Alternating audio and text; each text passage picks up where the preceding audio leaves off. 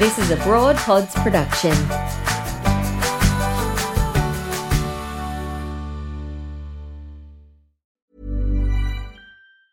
Hey, I'm Ryan Reynolds. Recently, I asked Mint Mobile's legal team if big wireless companies are allowed to raise prices due to inflation. They said yes. And then when I asked if raising prices technically violates those onerous two year contracts, they said, What the f are you talking about, you insane Hollywood ass?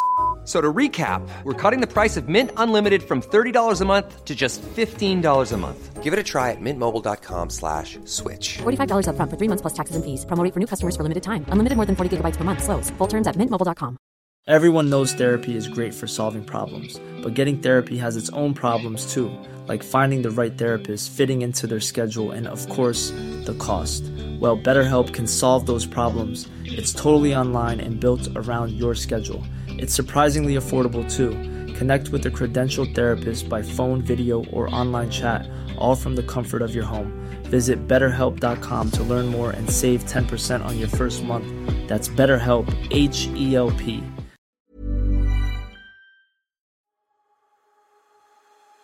People say life is a journey, not a destination. But how do you know you're on the right path?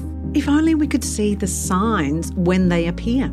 Well, I'm Mimi Kwa, And I'm Joe Stanley. and on A to B, we speak to fascinating people about how they navigated their way to be here now, having profound impact on the world. We hope our conversations will help you reflect on everything you've been through to get here the triumphs, challenges, and bumps along the road.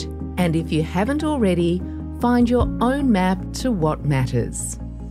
They were lined up around the corner to get an autograph and a photo with me, and then would say, Barbara, you changed my life. And, and you realize that it's, it's so unbelievable that you've touched all these people that you have zero contact with and have no idea. Our guest today has a fabulous alliterative name. Great word. Great word. I'm going to go so far as to say onomatopoeic. Yes. Are you ready for it?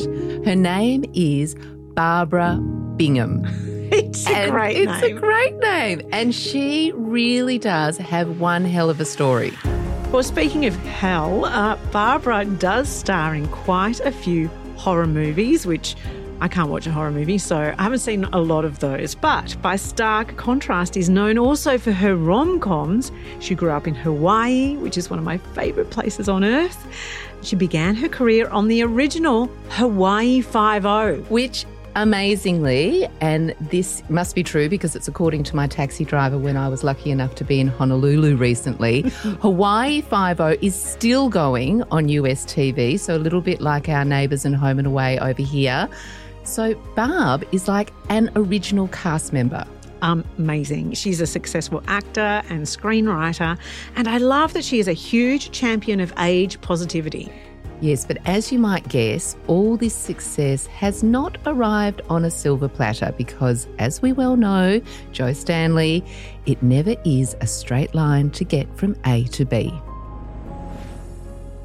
We are actually experiencing a miracle right now, right here, all being the three of us together in the same place at the same time. Because when we tried to put this interview together, what happened, Joe? I was on my way. Well, firstly, we have to say hello, Barbara. I appreciate your patience because I was on my way to the previous recording session we had booked, and my car just died literally in the middle of peak hour traffic in the middle of one of Melbourne's busiest roads. And the irony slash coincidence of A to B, where my literal A to B was quite the bump in the road. Um, and here we are having a conversation about A to B stories. I was like, mm, there's a lesson. And Barbara Bingham, you could not have been more zen or kind about the whole situation when we had to postpone. Oh, look, I mean, I've been on that road when there is absolutely traffic going past you at a million miles an hour and you're sitting in your dead car. So, no, I get it. It's like It is not pleasant. So, and that is a metaphor for life, isn't it? As well, you know, the traffic going a million miles an hour, and you've kind of been in that traffic in your own A to B. And that's what we're here to talk about, Barbara Bingham, because we became friends on Instagram. And I did not know at that time really any of your backstory. All that I knew was that you were an actress and that you just had this incredible energy. But take us back to the start of your career. How did it all begin? I actually started modeling in high school. And that was my introduction to being in front of the camera, loving the camera, and having a relationship with that camera. Then I started doing commercials, and the uh, a producer from a commercial that I shot said, I'm going to head over to the Hawaii Five O studios. Will you come with me? And I said, Sure. I'm 18 years old, 17 years old. Sure, sure, I'll go with you. And I get in the car with this producer. We drive off to Diamond Head, and he introduces me to the producers at Hawaii Five O and Margaret Dover Sola, who was casting it at the time she hands me a script and says, Can you read this? And I read it. And they said, Great, you got the part. Oh, that's unbelievable. It is unbelievable. And and John Hillerman was my boss, playing a very, very mean boss. I had no idea what I was doing. And I got to set and Jimmy MacArthur, James MacArthur, who played Danno back in the this was in 1978 comes walking up and he says, You look a little nervous. You okay? I said, Oh no, I'm fine. I'm good. And you know, and, and, and he goes, Just hit your marks, you'll be fine. I said, Marks? What are what are marks? and this gentleman gave me a master class on finding your light, walking in and feeling it because we had big Klieg lights at the time and how to count your steps because I had to enter the office and I had to leave. bless his soul because, you know, it could have been so different. Isn't and it was on that set that I went, oh, this is what I'm going to do the rest of my life. Got it. Okay. Beautiful. It's so amazing because so many people's A to B is not a straight line. Whereas in many ways, as you say, the universe was opening up all of these opportunities for you. And for you, it was quite a, a straight line, wasn't it? I mean, even when you were a little girl, you knew that you wanted to be kind of in front of an audience somehow. Yeah, I was going to be either um, Lucille Ball or Carol Burnett or Mary Tyler Moore. It was one of those women. They they were my my heroes. They that's that was it. The only problem is I couldn't sing and couldn't dance. but you didn't let that stop you. well, I I, I tried. I, I yeah, because I went to college for musical theater, but it was like, yeah, sorry, Barb. nope. So this begs the question for me when people's A to B might be more of a struggle, right? Is that a sign that it's not the right path for them?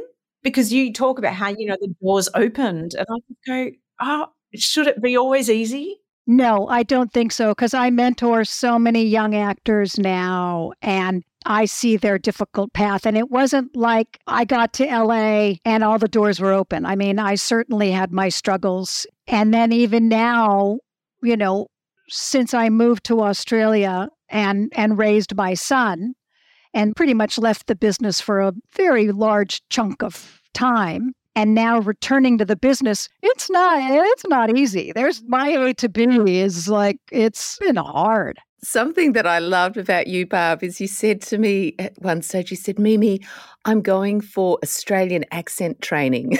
and where every actor in Australia is doing US accent training, here you are trying to get our accent. I love it. I know. And I tried. Oh my God, I tried. But it's so like, no, and no, no good.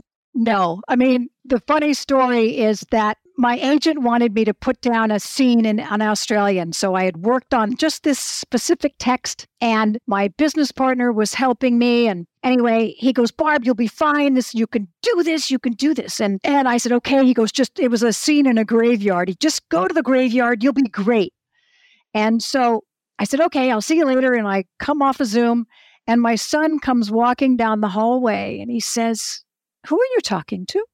And I said, Oh, my business partner. And he said, He's blowing smoke up your ass, mom. He's, your accent is terrible. You can't do an accent. Don't try an accent. and, you know, you gotta, you gotta, I, I can't disagree with him. That's the problem. I, it's, I tried. I did try. I know your son's not a baby anymore, but sometimes from the mouths of babes, we have to be told. Yes, yes, yes, exactly. Yeah. So, what would you have done if you weren't able to follow this path of being an actor?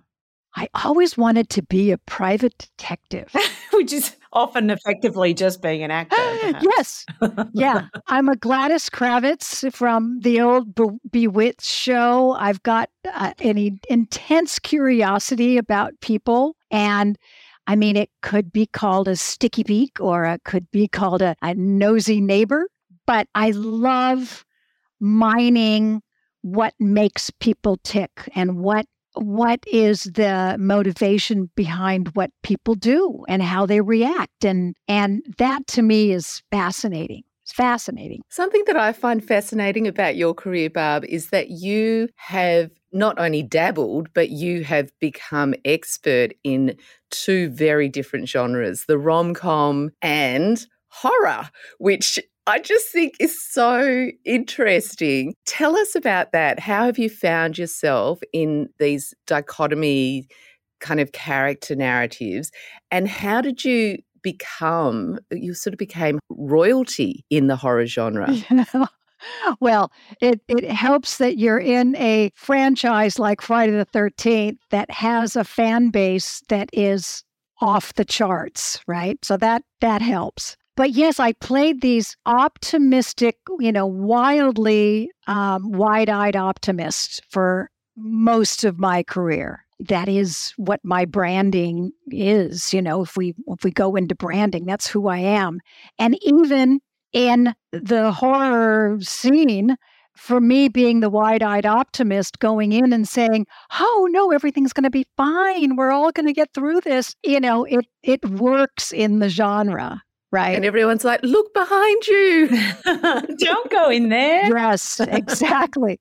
and it wasn't until, you know, like, you know, you do this, this horror, this, and it is schlock horror. We're not going to sugarcoat it. It's a, it's a slasher 1980s movie that's not everyone's cup of tea. And it was the, I remember having the feeling of, oh, Jesus, that going to be my, you know, what people were going to know me for yeah, as I left the business, right? So I leave the business and it's like, is that going to be it? Wow. And I had a, a guy in the States who asked me for almost five years straight to come and do a horror convention in the States. And I said, look, I live in Australia. It's, you know, unless you're going to fly me from Australia, it's not going to work. He, every year he'd ask me, ask me. And finally, one year he asked, I happened to be in the states when this convention in Atlanta was on. So all again, everything all lined up that I could be there. And it was mind blowing because it had been over 30 years.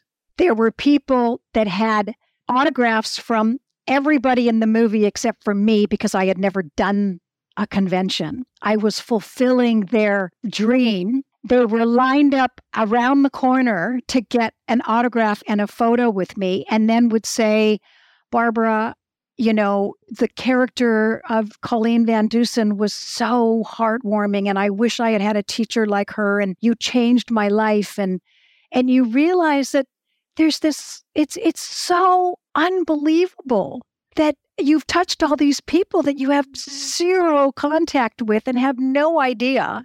And I went, well, geez, I need to go do some more horror for these people and help them out.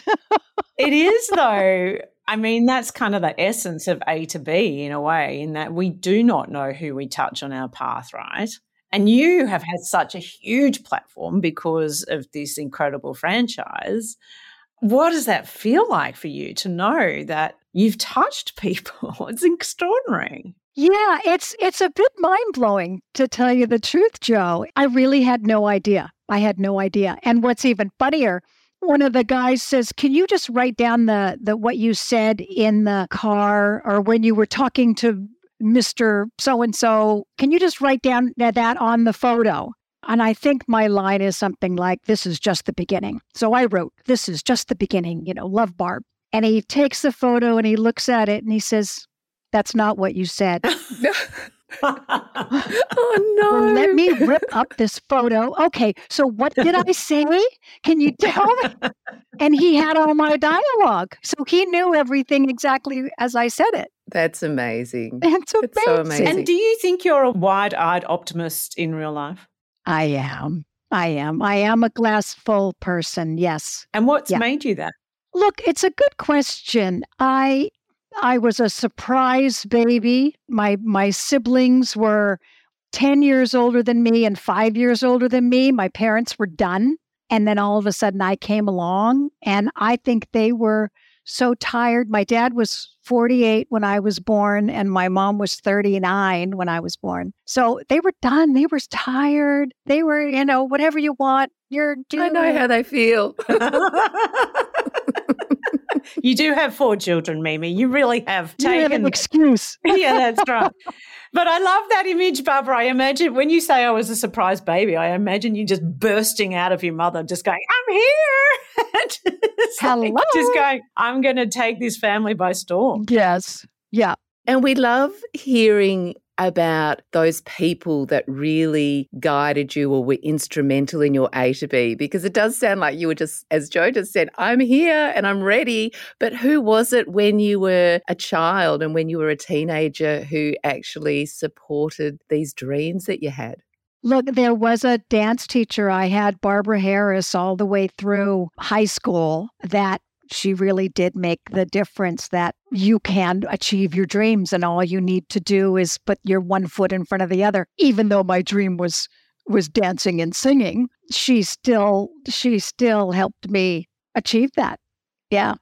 Because what was the difference then between you achieving your dreams and kind of going on that path that you went on and maybe other people that you knew or know who then don't? Like they might have the dream, but then they don't follow through with the act of pursuing the dream. Like, what is it? What's that ingredient that you had? I think it's resilience.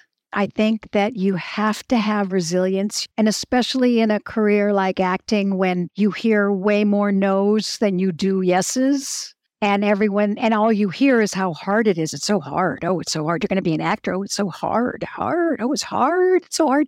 It's like, hard? I love hard. Give me, uh, make it really hard. But what gave you that? What gave you that resilience, Barb? But I even the competitiveness, I was very competitive with my older brother, and I'd always been competitive. So even going into a room of other actors, it was like, yeah, this is mine. You know, like I could just, you know, and I could still talk to everybody and be friendly, but knew that I'm I'm going to go get this part because I can still be friends with you, but I'm going to go get this just so you know. Take us back to when you moved to Australia. Your career seemed to be going so well, and then you moved to a completely different country as far away as you could possibly get. Yeah, my husband and I had both visited here separately, and we both loved it here. And because of growing up in Hawaii, it felt very familiar to my growing up years, just having the beaches and the weather, and I just loved it. And so we decided that we would live a couple years here. And my son was 10 months old when we moved, and we just thought, okay, well, we will spend a couple years here and then we'll enroll him in the preschool at the bottom of the canyon we lived in in, in Malibu for for preschool and we're good but we've you know lived in a different country for a couple years and my son just turned 28 so so the couple of years turned into a couple of decades and then some. yeah What Yeah. led you to stay? Well, first of all, the lifestyle, number one. It's it is such a beautiful lifestyle. And we live, we're in the northern beaches of Sydney. It's it's uh, you know, being able to to walk down to the beach and go for a swim and watch the waves. And that that was all just heavenly. And then as we were just starting to think about moving back to the States, 9-11 happened. And we were actually looking at schools in Northern California, and there was an Amber Alert, and it was such a fear based atmosphere. We just looked at each other. We were sitting in a parking lot of, of a shopping center and we just looked at each other and was like, what are we doing? Why, why are we leaving Australia? And we both went, yeah, yeah, this is not good. Let's, let's just stay where we are. And, and this is, uh, I, America was not in a good place in 2001. It was just not, not good. And I get a sense, Barb, that in the last few years, correct me if I'm wrong, because I've only known you for a couple of years, but I get a sense that in the last few years, you've really reinvigorated your career. Like you just seem to have more gusto, more drive, more determination, more things going on, so many projects than before. Can you explain why that is? Well, when Sam was growing up, because we didn't know anybody when we moved here, there's there was really no support system. So for me to be able I got an agent and I was doing I could go away for a commercial and for the day and find somebody. But then when my agent was sending me for things for a three week shoot in South Australia, that we just didn't have the support system for me to be able to do that. So I then made the conscious choice of okay, I can't even I can't go out for anything that will do that because it's just not it's just not viable. And I was fine with that. I had waited later in life to have a child, so I was really really happy to devote my time to him. And so that worked out really well. And then when he was getting ready to go to college, he said, "So, mom, do you think that uh, you'll start doing movies again?" And I said, yeah, you know, I I suppose I could. He goes, well, you could let them know that you're available now. That's a start. That's what I'll do. I'll let them know I'm Smart available kid. now because I'm sure they've all been waiting for me the last 20 years. Well, turns out they were. well, apparently they were. I feel like you have a lot of lessons in your journey. It's interesting because when my car died, you messaged to me, well, you know, there are lessons that the universe share with us, which I was like, oh, she's so right. But I feel like your journey has lessons. One being mothers, you know, who obviously we're overjoyed to have our children and, and but might love our career as well. And there is that conflict around choosing to be with our children or not. Was that difficult for you? You say, you know, obviously you were thrilled to be with Sam, but in the sense of knowing who you are. It wasn't a difficult choice. It I think because I had had a full career from when I moved to LA when I was 21 and to to leaving when I was 38, 39, I'd had a big robust fulfilling career. So there was a part of me that was like, I don't know, maybe I am done. Maybe it's, you know, maybe I don't know, let's just see. But it wasn't until you're looking at empty nesting full on that you go, oh my gosh, I need to get a life because I made this child my life the last 18 years and he's leaving the nest and oh, I got I got to go make a life for me again. Wow.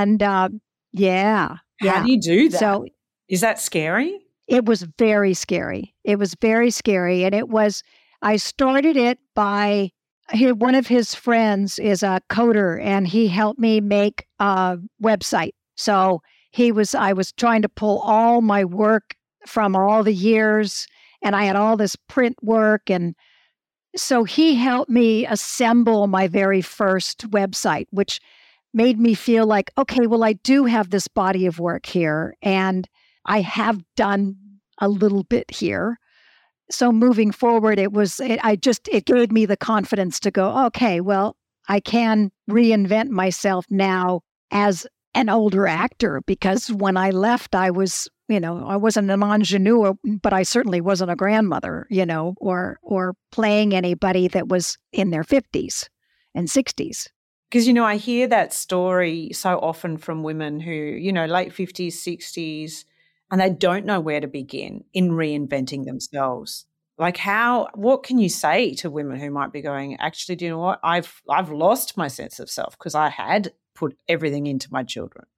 Right. I would say that you need to look at really what makes you happy and what makes your heart sing. And if and you know what you do during the day or with your friends that really makes you happy. And if it's cleaning out closets, I had a friend who loved cleaning out closets. She went to work with a declutter place so that because she just loved, I mean, she just got so much joy from that. And then from there, she went into interior designing. And so it's just finding where that happiness little bubble comes up where you just go, oh, yeah, that makes me happy. Oh, I like doing that.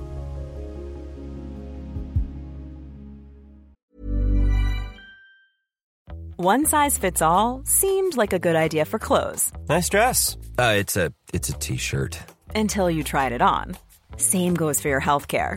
That's why United Healthcare offers a variety of flexible, budget friendly coverage for medical, vision, dental, and more. So, whether you're between jobs, coming off a parent's plan, or even missed open enrollment, you can find the plan that fits you best. Find out more about United Healthcare coverage at uh1.com. That's uh1.com. Ryan Reynolds here from Mint Mobile. With the price of just about everything going up during inflation, we thought we'd bring our prices down. So to help us, we brought in a reverse auctioneer, which is apparently a thing. Mint Mobile unlimited premium wireless. Have to get 30, 30, bit to get 30, bit to get 20, 20, 20, bit to get 20, 20, bit to get 15, 15, 15, 15 just 15 bucks a month. So, Give it a try at mintmobile.com slash switch. $45 upfront for three months plus taxes and fees. Promo rate for new customers for limited time. Unlimited more than 40 gigabytes per month. Slows. Full terms at mintmobile.com.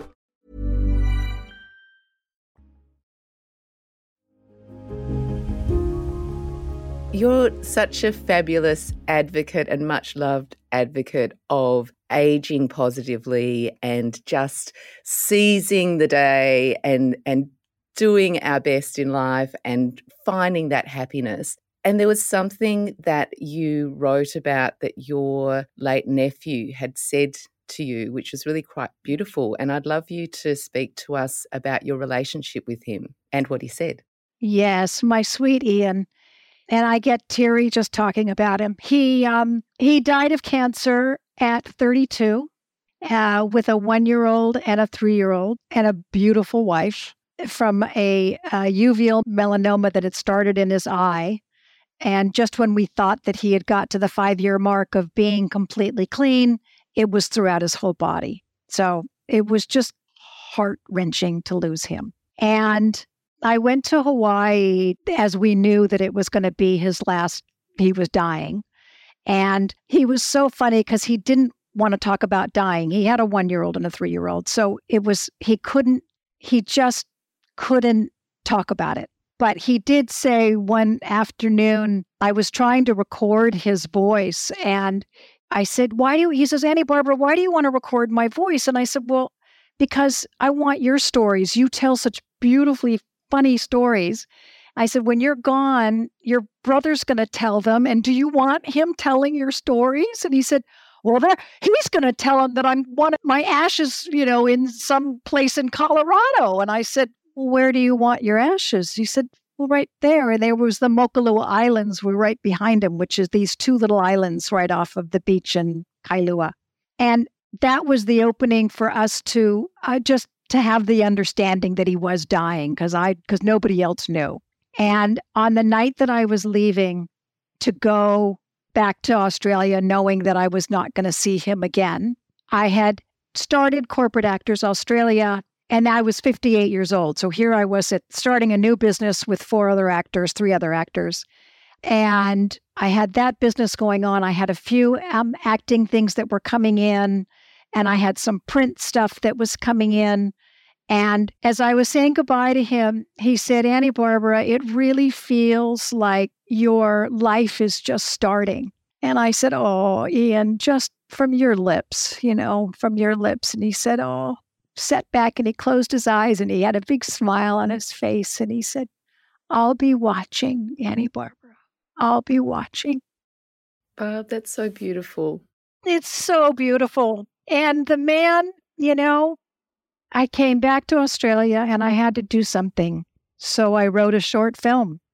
And it had nothing to do with him because it's a like a Hitchcockian thriller, but it was I needed to give him something to watch. so so I, you know, made this short film and and and the film is dedicated to him and and I think that him dying and saying those words to me are what is going to keep me working the next 20 years because I I need to keep putting things out there that Ian can watch. It's an extraordinary gift that he gave you in that moment. Yeah. He did. He really did. And to talk about, you know, the events or the, you know, those little moments in our lives that shape us, would that be one of the biggest for you? Biggest. Absolutely. Yeah. Especially because they are his dying words to me. You know, it's just, and he should be here. He, his kids, his little boy is exactly like him.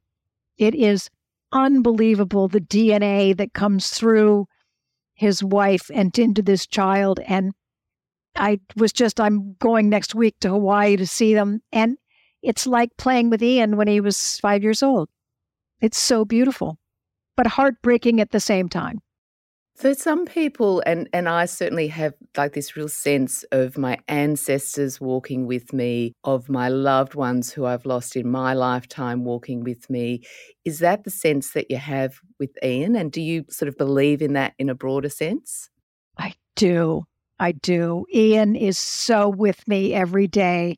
I'm reading this beautiful book called Signs. If you can read it, it is oh, it's this beautiful book about reading the signs that, that there our loved ones are always talking to us all day, every day, and just that we need to be open to it. And if you're open to it, they they speak to you. And the day that I had the director and because we shot my short film over the edge at my house. So the director, the director of photography, and the producer, and myself, and the other producer, the five of us we all opened the my sliding glass door and we stepped outside onto my balcony and five black cockatoos came down and they have that beautiful cry and they and they just right in front of us they just zoomed and flew and went on and on and then they flew away.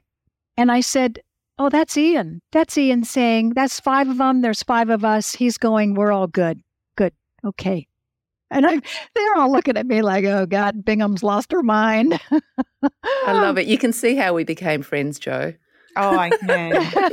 it was all about the signs. You know, so many people, though, would be resistant to that, Barbara. And I think sometimes hard to be open hearted to our loved ones speaking to us because it's too painful. Yes. But I think it's their way of letting us know that they're okay, that and that we're okay too right? And yeah, I find it absolutely heartwarming. He he we have so many things that he does, but he's just he's he gives me signs all the time. All the time. And when you go back to see his children, you get to walk with them. Do you share parts of him with them? Yes, we the wonderful news is that his wife when she became a widow dove headfirst into grief and what it means to be a grieving widow and all of a sudden being a single mom. And she's a beautiful writer. And I kept, you know, saying, please, you need to write a book. You need to write a book. And bless her soul, she's got a book that's published and coming out later on this year. And she's a grief counselor now. And she's in love. And I'm going to meet, I've met her boyfriend, but I'm going to meet her boyfriend's children next week. So, you know, it's again, it's nobody wanted her to be a single mom. And we have to accept that the kids want a, a father figure in their life, and it's not going to be Ian because Ian died. But we talk about Ian all the time with them. I have videos I show them from when they were babies and and from when Ian was, you know, a teenager and yeah, it's we talk about him all the time. He's he's part of the conversation even with the new boyfriend, which is wonderful. Really wonderful. And that whole idea of going into grief counseling and turning something that was obviously so challenging in her life and so monumentally life changing and turning that into a way to actually channel energy into helping others. I mean, that is another great metaphor for what we do with grief and what we do with trauma or what we can do. Yes. Yeah. Now, Emily has been an absolute beacon of light on how to grieve and how to be a grieving mother and single mother. And she's an extraordinary woman, really extraordinary. Barbara, I want to ask you about your marriage. It's a conversation we haven't really had in the series so far, Mimi, around our partners, like our life partners, which obviously have a huge impact on our A to B. And we haven't had been blessed to, have someone on the series who've had a beautiful long relationship yet. So I want to ask you, Barbara. Is it what is the think, secret? oh, I mean, do you think when you are with someone for a long time, is your A to B, is your path side by side, or do you intersect and sort of come apart and intersect and come apart? How does the journey fit together? Oh, that's such a good question, Joe. Look, I think because there has to be intersecting and but you have to go parallel. It has to be both. I mean we've been married we got married in 90 so that's where we just had our 33rd year anniversary. But are there times when when you are on this path together? Yes and then, then there are times where you know he's had rough times and i've had rough times and we've seemed to you know come back and work through them and but you, I think the key is you really have to like your partner. You may not always love them, but you really have to like them as a human being, right? And the thing is, and I'll tell the story of how we met yes, because please. I had been dating actors for years and it was not working for me. Actors, I, I, I, dated a guy who spent more time in the mirror getting ready than I did, and it, and I had spent quite a bit of time, and it was like you're you're still not ready. Like, what are you doing in there? So I knew that I didn't want to date an actor, so I just stopped dating. And this was the '80s, and for a couple years, I just didn't didn't. I had a friend with benefits, so that was great, and it was wonderful because I didn't have to worry about dating and but I had a friend with benefits because uh, it was the 80s and you could. And I was supposed to go to a an improv class that I was doing at Paramount, and I had met with a director and had a glass of wine with him. And then we had a second glass of wine.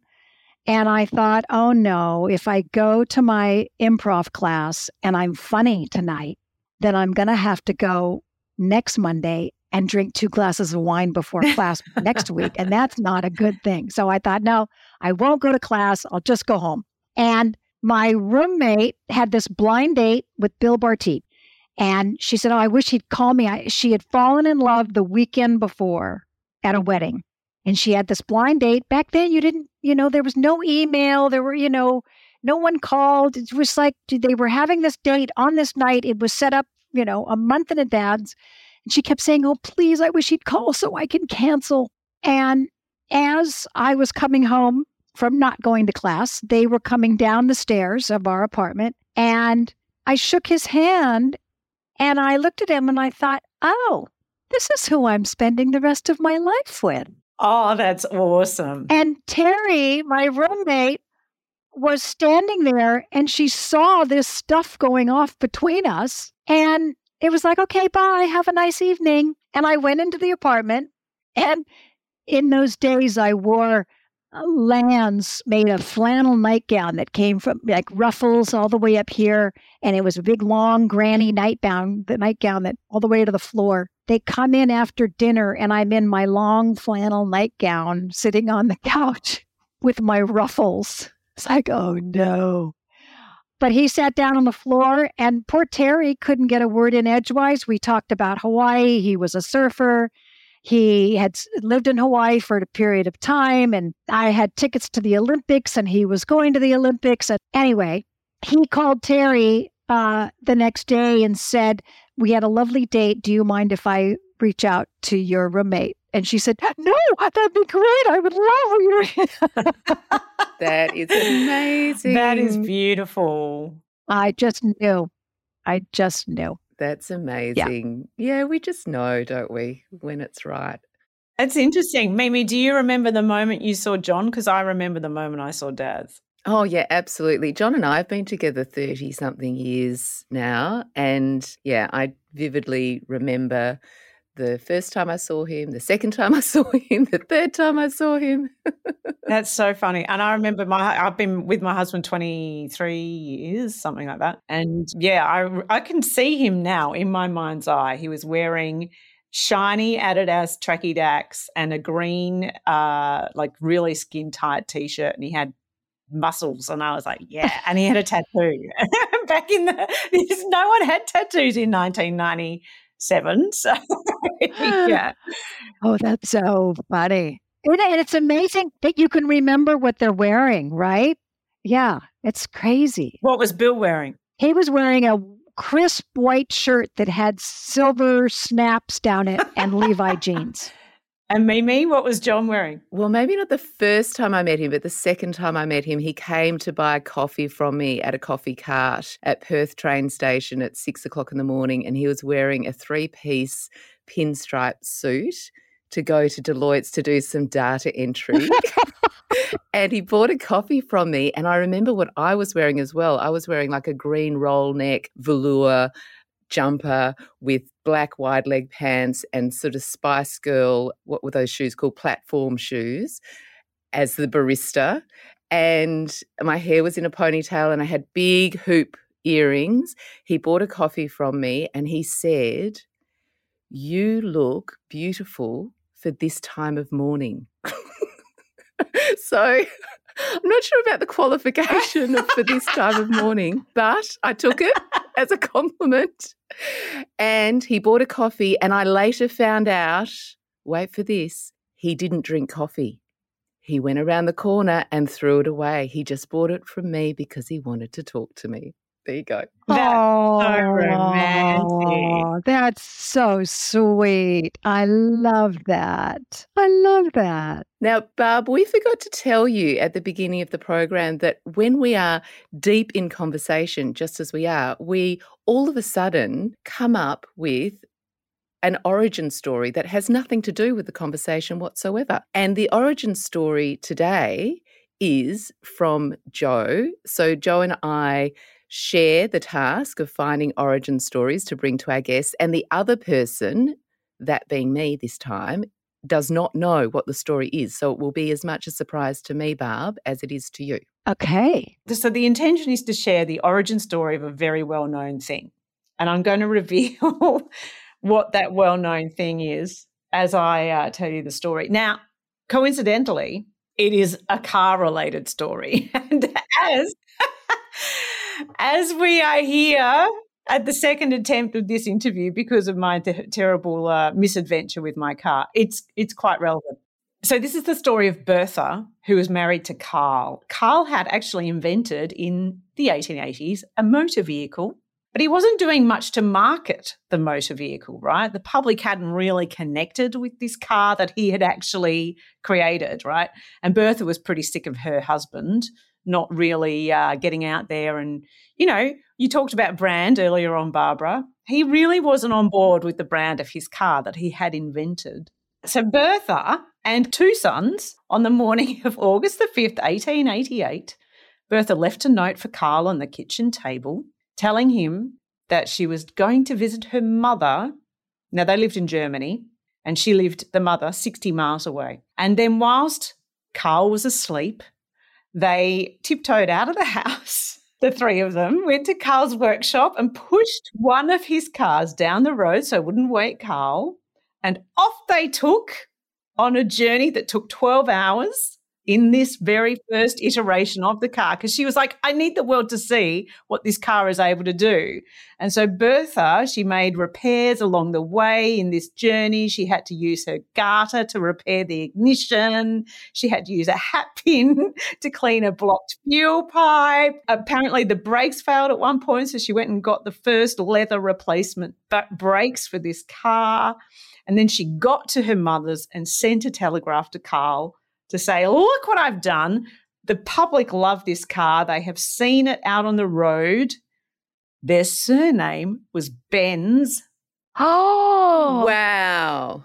So wow. this is the origin story of, yes, the Mercedes Benz. However, it should be the Bertha Benz. Why isn't it? It should be the birth of business. And actually, because it was her money too, by the way, that had created the business. So, but it actually also is the first ever recorded long distance journey taken by an automobile. So she invented the road trip. I love it. trip. That is oh, brilliant. Oh, I love it. I love it. That is great. That is so That's great. And then I was just having visions of you, Joe, with your little car that broke down the other day, getting the garter to fix it and a piece of leather and unblocking the exhaust. If as you only I had a hat pin and a garter with me. If only. The thing I love about Bertha and her sons is that image of the two of them out on the road. And you, I love the image of you and your son, Barbara, and the connectedness that you have. How has that relationship shaped you? Ah, look, it is like it's everything. He is he is a spectacular human being. And I, am just eh, the paradigm shifted because I thought I was going to have a couple kids and then had all these miscarriages um, after trying to have him. So then the paradigm went, oh, I'm lucky to have one. And having that only child later in life where I could put everything into him was wonderful. And, you know, he's a, a PhD student in quantum physics now. Woof. The apple doesn't fall far from the tree. Is that correct? Clearly, clearly. People laugh when I say that. I don't understand. And he's a beautiful pianist. He's done piano and he's just, he's a remarkable human being. And I've taken road trips with him and he is so much fun. I mean, he is, he's just the best. And then my husband, you don't know when you marry somebody what kind of father they're going to be. And my husband just happened to be this amazing father. And you go, I didn't even think about when I was marrying him, I didn't think what kind of father he was going to be. And that was just a bonus to get this this man who just dove head into being this amazing father. But yes, to answer your question, it's everything. Well, I imagine that your impact on him, I'm certain, is profound. If we were to interview him on his A to B, I get the real sense that you would you would feature very much on his A to B journey. Get him on. We can do a spontaneous This Is Your Life. Just bring all the people in. The other thing in your story that I really have loved is Hawaii, because I uh, love Hawaii. It's one of my favorite places on earth. And do you remember, Mimi, I introduced you to a term that I just love, the um, ho, ho, oh, I'm not going to be able to say it, ho'oponopono?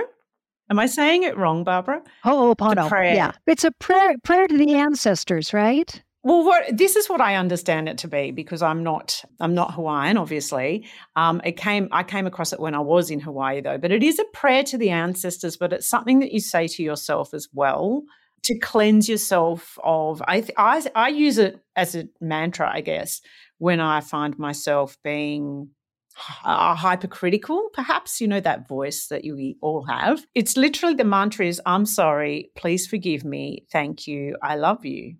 And it's just a, it's been a really profound refocus of self love. I'm sorry, please forgive me, thank you, which I love. I'm thanking myself and I love you. So that's how I use it. That is so beautiful. That is so beautiful. Thank you. But yeah, don't we all have those voices, yeah? Do we ever? Yes. Yes. What what what do you battle? I mean, and that's the thing when it comes to actors and resilience, you do it to despite the voices, right? Yes. You have to do it despite the voices.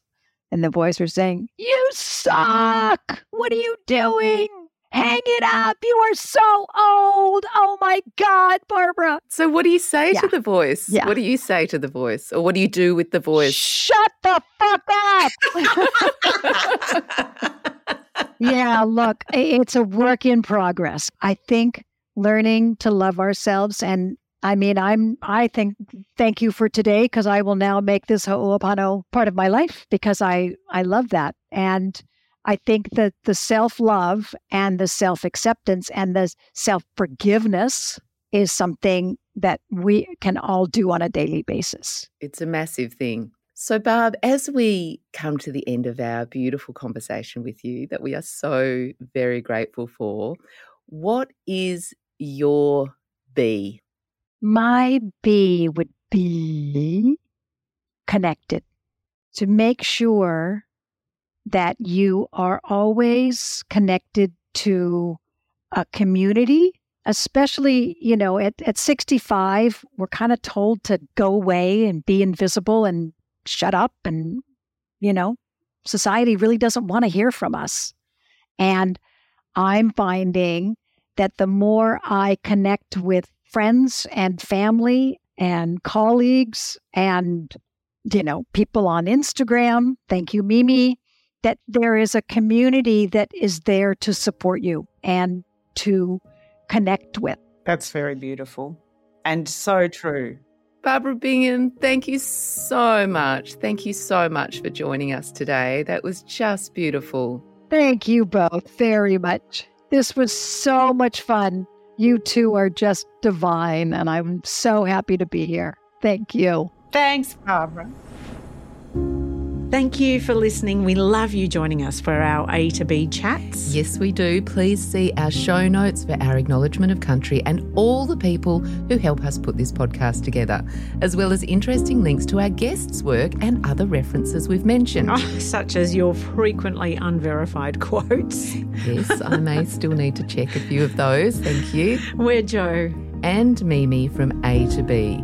Rate, follow, and get in touch on our website. And let us know whose A to B you'd like to find out about. We can't wait for you to hear our next conversation.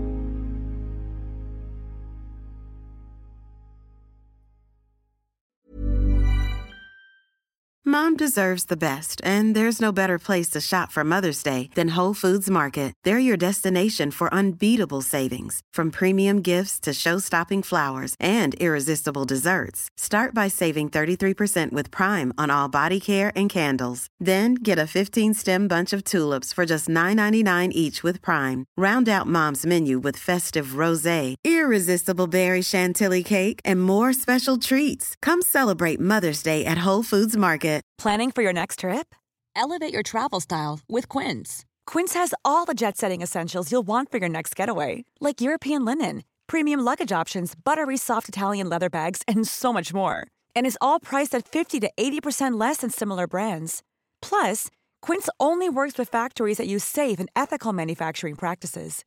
Pack your bags with high-quality essentials you'll be wearing for vacations to come with Quince. Go to quince.com slash pack for free shipping and 365-day returns.